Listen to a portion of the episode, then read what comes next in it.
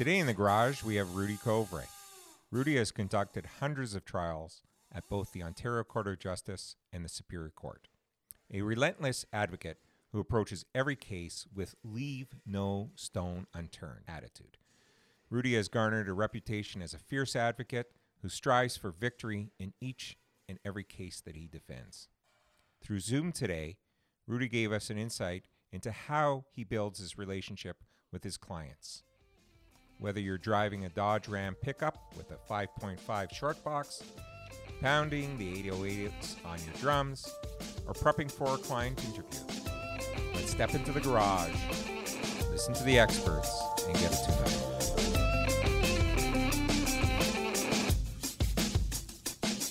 Hey, Rudi, thanks for joining us. My pleasure, Paul. Great being with you guys.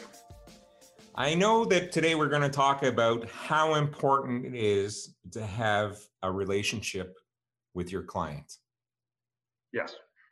And uh, I know that you care about your clientele, but also I've heard you say the tail does not wag the dog. Let's share some of your wisdom with the uh, young lawyers and uh, in, people interested in becoming criminal lawyers. Well, there's a lot, you know, there's there's so many areas we can cover, um, but I think perhaps um, a chronological perspective would be the best. Um, obviously, uh, it's it's pretty self-evident that the client interview is usually preceded by the client phone call, whether that phone call is uh, in custody or out of custody. That is really your first interaction with your client, and with respect to that, that is as critical as the client meeting itself because it sets the stage for the relationship that you're about to embark on. Um, the one rule of, of, many, but the one primary rule that I have when discussing um, or talking to someone over the phone is to not discuss any of the facts of the particular case. I prefer to do that um, in my office where confidentiality and security uh, is present as opposed to uh, discussing it over the phone. You know, it sounds as if, you know, you get that call, and of course, that call doesn't always happen between nine and five, could happen at three o'clock in the morning. The person on the other side is panicked. They may never have interacted with the police before. They don't know what to do. And I imagine that might take them aback when you tell them, appropriately tell them, uh, we're not going to discuss this until you're in my office. How do you ease their uh, jitters and their nervousness and gain their confidence? Um, well, the whole notion of speaking with someone uh, either face to face or over the phone is the first step in doing that. Um, you can impart inflection over the phone or face to face as opposed to text messages or email messages. You definitely want to hear their concerns. You definitely impress upon them that you've done the right thing by calling a lawyer and that I'm prepared to do whatever it takes to assist you, depending on what assistance they require at that time. Obviously, there's a, a big chasm between someone who got charged with a theft under um, and, and just wants to come in and discuss the matter with you, uh, you know, versus someone who's in custody on more serious charges. Uh, nonetheless, the discussion always has the same fundamentals of hearing them out, of letting them know that you're prepared to assist them, and just and I find that once you do tell them that you wish to not discuss the facts over the phone and do it in person, that actually, strangely enough, puts them at ease um, because they really get a sense that this guy knows what he's doing, he knows what he's talking about, he's certainly prepared to see me, he just wants to, you know, and I say it's not for my benefit, it's for your benefit not to do it right now. So you get the the essentials in terms of what they're charged with, uh, what jurisdiction they're in, when their court appearances are coming up, and then you try to secure a meeting as soon as possible. That's critical, especially young lawyers, to understand that it's not one of these situations where, yeah, you know what, let me check my schedule. I think I have an opening, you know, week Thursday. They want to see you. They want to see you as soon as possible. And that is one of the, you know, important strategies in securing a client.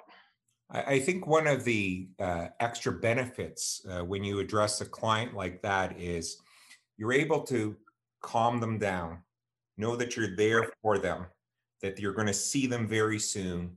And the time between them making that call and actually seeing you, I, I think they actually listen and stop talking about it. And it allows that panic or that shock to slow down and they understand there's going to be a process. And sometimes they even sleep better and they tell me, and I'm sure they tell you that when they came in, they said, thank goodness for that call. You, you, you made it easier. And, and, and then you're able to proceed with the real hard work at hand. Absolutely. And, and of course, one of the things you do discuss during that call is to, in fact, tell them straight out, you know, don't discuss this with anyone. Um, if the police call you back, you call me first. Just letting them know that you're there uh, to guide them through this difficult phase of their lives, right? When they finally come in the office, how do you prepare yourself yes. for that interview? And how do you prepare them? Or how do you discuss with um, them? Uh, or let me just go back. Uh, so uh, when they finally come in the office, uh, what do you do to ensure that you're prepared for that interview? Well, you know, having done it for so long, it's it's almost um, you know routine or mechanical at this stage. Um, the the critical thing for me when a client comes in, obviously, it's the first impression that you have, right, and that they have. Um, you want to make them feel it. My office um, is purposely uh, set up in a certain way. I have a number of mementos around. I have pictures of, uh, you know, various things, including some relating to hockey when my, you know, when my son was playing and me coaching, some relating to other activities. And what I try to do almost from the outset is try to find a personal connection between myself and that client. Uh, you'd be amazed as to, you know, uh, how many times a client will, oh, uh, your son played for, you know, uh, this particular team. Uh, my son was on that team or in the same kind of organization. And that immediately starts to put them at ease. The initial process is an intake process where you want to just get their background information, all the particulars that you need in order to open the file. Um, you know, you you go through. I always go through uh, whether it's a release order or an undertaking. I make sure that I go through it from A to Z with them, uh, despite the fact that someone else may have already gone through it. Uh, I think it's important to exercise that due diligence. You'd be amazed, uh, you'd be amazed as to how many people confuse um, a date to get pictures and prints with the date to actually go to court. Um, and it, you know, for us, it's it's self-evident, but it's, it's incredible how many people think that that pictures and prints date, well, that's their first appearance, and they've got to appear in courtroom 201 in Newmarket on that date. Um, go through all that, and that's that's starting to set the stage in terms of building confidence with your client that you're taking the time to go through much of the you know what may be very you know straightforward remedial um, you know facts right in terms of just going through an order for example. But um, it you know it's easy for us but for them especially if they've never been through the process this is all new to them. They're confused and you want to just make sure that they understand everything correctly and you go through it several times. So you explain the mechanics from an intellectual level but i know in speaking to you you also deal with the client from an eq level an emotional quotient level.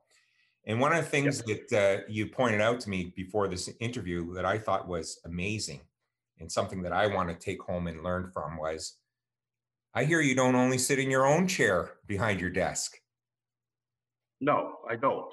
Share that with us. Well, um, as odd as this may sound, um, there are times where I simply get out of my chair because you're always looking at the same thing. And I go and I sit on the opposite side of my desk and I sit in the client chairs. And I look around and I do that to get a perspective in terms of what the client is seeing. What, what is the client seeing when they come into my office? Um, what are some of the um, intriguing features perhaps that they may cue in on? And also for a sense of perspective that this is what it feels like to be on the opposite side of this desk. And I think that really, at least for me, it gives me pause and I think it assists me in, in being a little bit more empathetic towards my clients in terms of what they're going through. You know, when I was uh, growing up and dreaming of one day being a lawyer, um, I read Charles Dickens' Great Expectations, and it always struck me yeah. about how he described a lawyer um, sitting uh, with this big, massive chair high up with this grand desk, and the clients were on this like little teeny chair and, uh, to show that the, you know they were little individuals and the lawyer was this great thing and and and and the way in which you you you just described it it's got to make your clients uh, feel comfortable and i imagine that would be like some manner in which in the back of their mind the, uh, as a client they would start building trust. So i think it's important to to be at the same level with your client at that stage when you're speaking with them whether whether it's the initial interview or or subsequent interviews. Um, there's no need to sort of have an ominous you know presence uh, to sort of be above them in any way you want some parity there uh, they're going to be anxious enough when they go into court whenever we get back to court and they're going to have uh, a judge sitting on a dais uh, well above everyone else. Um, so to, to, put them at ease uh, when you're speaking to them in the office, I think is, is critical again in showing that you are on their team, that you are with them, that you, you know, you're side by side. You're not above them in any way, and you're there to lead them through this challenge. How do you continue uh, along the path to ensure that you are building long-term trust throughout the relationship? Simple communication. Communication is so key. Um, I, I, cannot tell you how many times I've been approached by clients who have um, either retained other lawyers or were engaged with other lawyers and that they're not getting any feedback whatsoever. They're, they're unable to get a hold of them. Uh, they're not replying to them. Uh, so communication and being accessible, I think, is critical. Now, there's also, a, you know, a fine balance that one has to strike there, because uh, as we both know, there's clients come in all shapes and sizes. There are some that are just incredibly needy, and, and understandably so, but so you know, needy to the extent that they're calling you daily or communicating with you daily. So you do have to manage expectations in that regard um, and just but still let them know that you're going to keep them updated when things come up. You know sometimes all they're looking for is you know when's the next court appearance and what can i expect from that court appearance? And as long as you impart that information um, that continues to build the the relationship and and and continue, continues to build bona fides in that relationship um, during this process. So for me communication is key um, accessibility is also key, but we also have lives. Uh, you know, we have we have families. So, you know, if clients start to call you at 9, 30, 10 at night, and it's for something that is not urgent, um, you set them straight. You set them straight at that point, and you say, listen, this is something we can discuss during regular business hours. There's absolutely no need for you to call me at this time. And for the most part, they get the message you know, many people won't know, but in 1993, there was a brand new law firm, and I still have a picture from the Law Times of uh, two uh, new partners, uh, Rudi Covre and uh, Paul Cooper. Um, and yes. I know that uh, working with you, uh, we as a team really felt that the relationship with the client was so important and that we'd have to build it and I know because I I started in real estate, but you were always the criminal lawyer, and one of the reasons why I ended up being a full time criminal lawyer was because you walked me through the path to help me see how wonderful a life it would be and how rewarding it would be. So uh, I, I know that one of the things you taught me was the communication was so important, not only about you know what's going on and and staying in touch with the client, but I learned from you to communicate the truth to the client as to where they stand when you review the disclosure with them. And you taught Absolutely. that's how you build trust. Absolutely. never forget um, that. You have to be transparent with respect to that. Again, it goes back to setting realistic expectations with your client. Um, it, you, you don't, you certainly don't want to give them any false hope. Um, but then again, you don't want to put them in a position where they're feeling, you know, so downtrodden and depressed over what's going on that they lose hope. Um, you you need to strike that balance there as well. But there has to be transparency. Um, sometimes the reality is, you, you know, it's very. I, I, use the analogy of a doctor um, with my clients on many occasions because, uh, for example, doctors can't always give a patient good news. Um, if if they have a certain ailment, um, whether it's cancer or some other form uh, of, of a you know debilitating disease, they have to be told. Um, the same applies also. The same analogy applies with respect to you know clients when they come in and they give you you know a little bit of a story and they immediately want to know what's going to happen at the end of the day. And what I try to explain to them is, well, you know, if if you go into a doctor's office and you say I have a headache, you know, what is it? The first thing they're going to do is, well, we we have to run some tests. And basically, that's what we're doing as criminal lawyers. We have to run those tests. We have to review that disclosure. We have to determine what the defenses are. We have to see if there are any, you know, viable charter challenges or any other forms of applications. And much of that won't happen until we have full uh, and complete disclosure. So they need to appreciate the fact that we have to go through our paces uh, before we're able to give them, you know, a, a, a reasonable um, sense of where this case is heading. So it, it, you definitely have to be transparent. You have to tell them, you know, what is happening at every each and every stage of the proceeding. Is my view. And when you have that full information and you share that full information, do your clients do they feel as if they can trust you so they can make their own powerful decision? I think they yes, absolutely. I, I you know the you know clients are supposed to instruct us, um, but they can only properly instruct us if they're armed with the information requisite in that instruction. So that's the role of the defense counsel is to provide them with the information and to provide them with the options of where this matter is heading. Um, so that's that's why it's critically important to make sure that they're fully informed in order that they make a fully informed decision as to how to instruct counsel.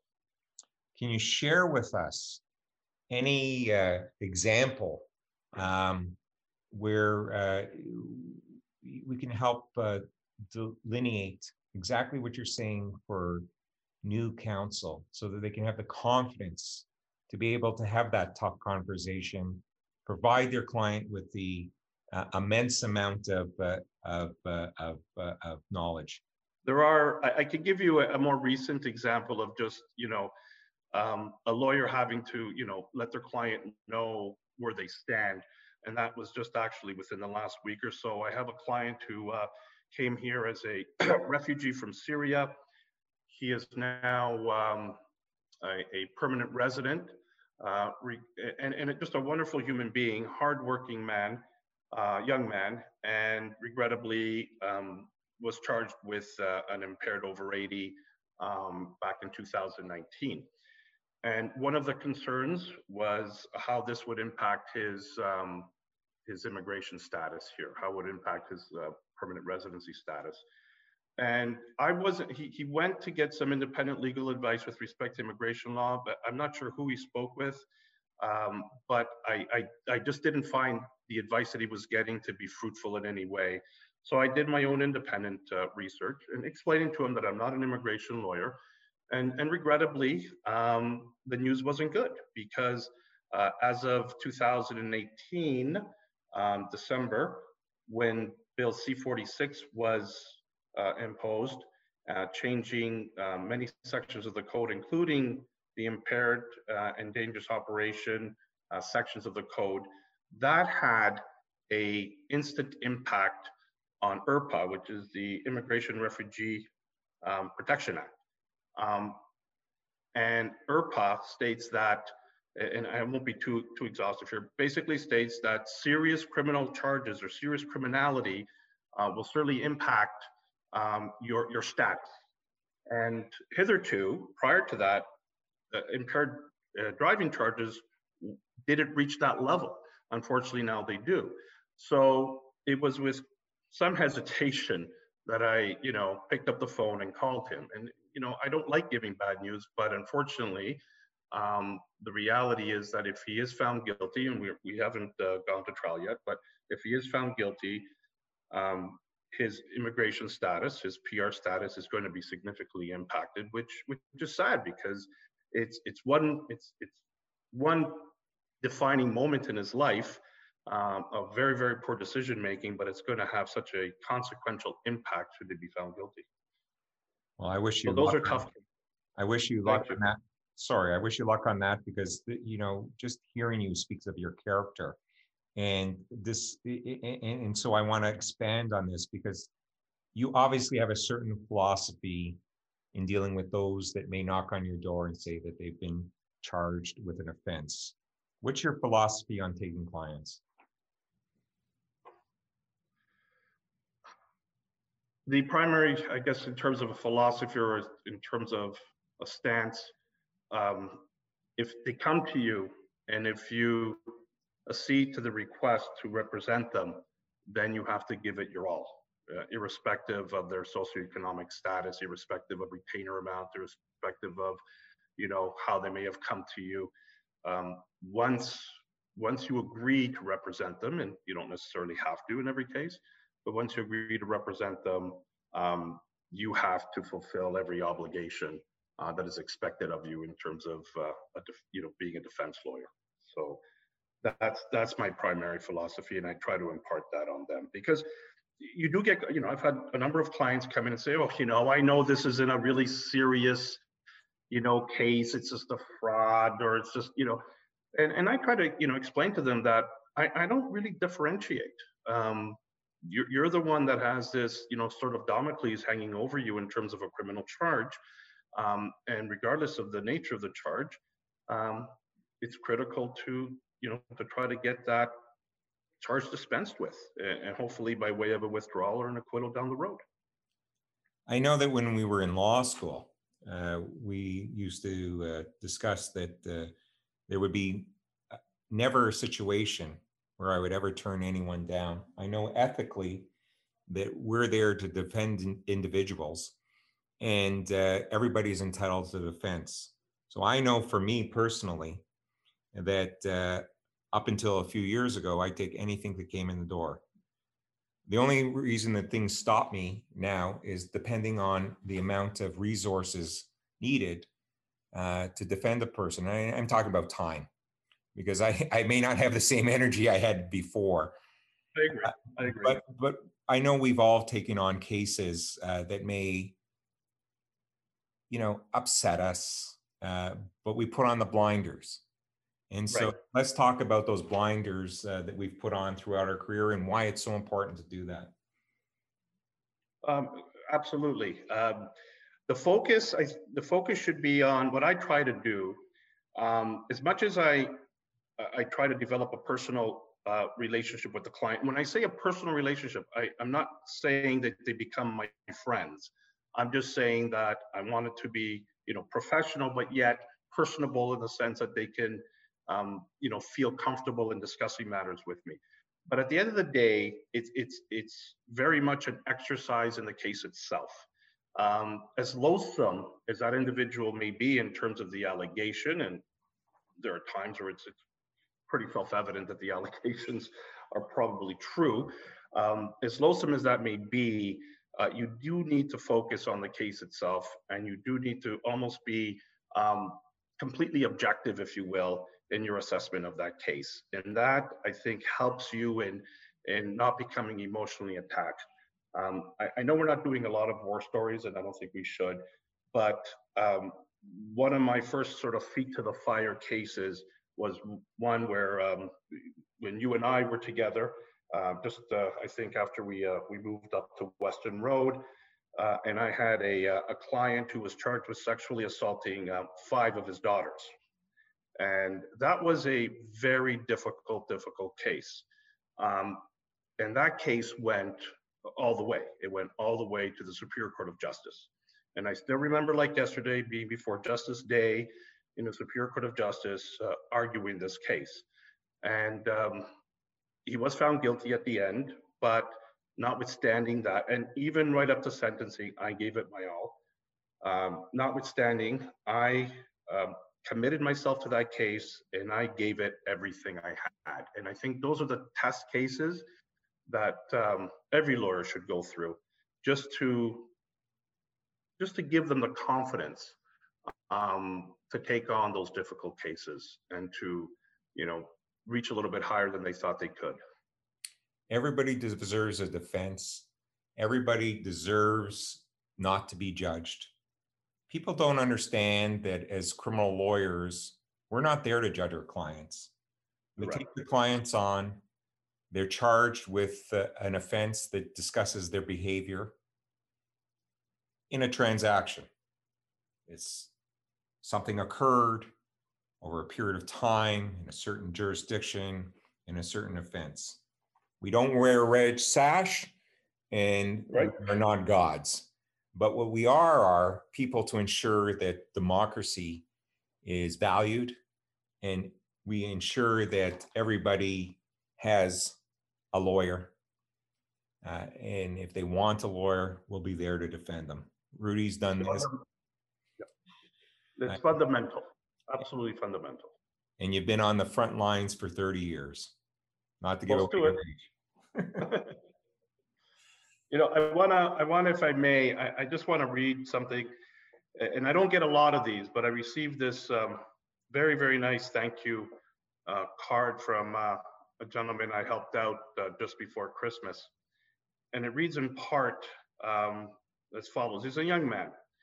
He says, um, I finally realized that I want to become a lawyer and lead by your example on how one should be. You're a very caring, understanding, and very honest person who strives to help people during their time of need. A lot of lawyers do their job in search of monetary compensation and disregard their clients. You treated me like a friend and have done tremendous things that I'm very appreciative for. And you know what? It's it's messages such as these that really um, instill that true belief that everyone deserves a defense, everyone is entitled to good representation, and it's nice every once in a while uh, to be recognized uh, for doing what we do every day. I just want to leave by saying to all the young lawyers out there, I wish you a tremendous career, an ethical career, a career that where you know your client and you defend your client fearlessly, like Rudi Covre, and are lucky enough to have the same sort of recognition on your successes helping people. Thank you for sharing your stories with us, Rudi, and thank you for sharing your time. My pleasure. All the best to everyone, and everybody be safe. Thank you.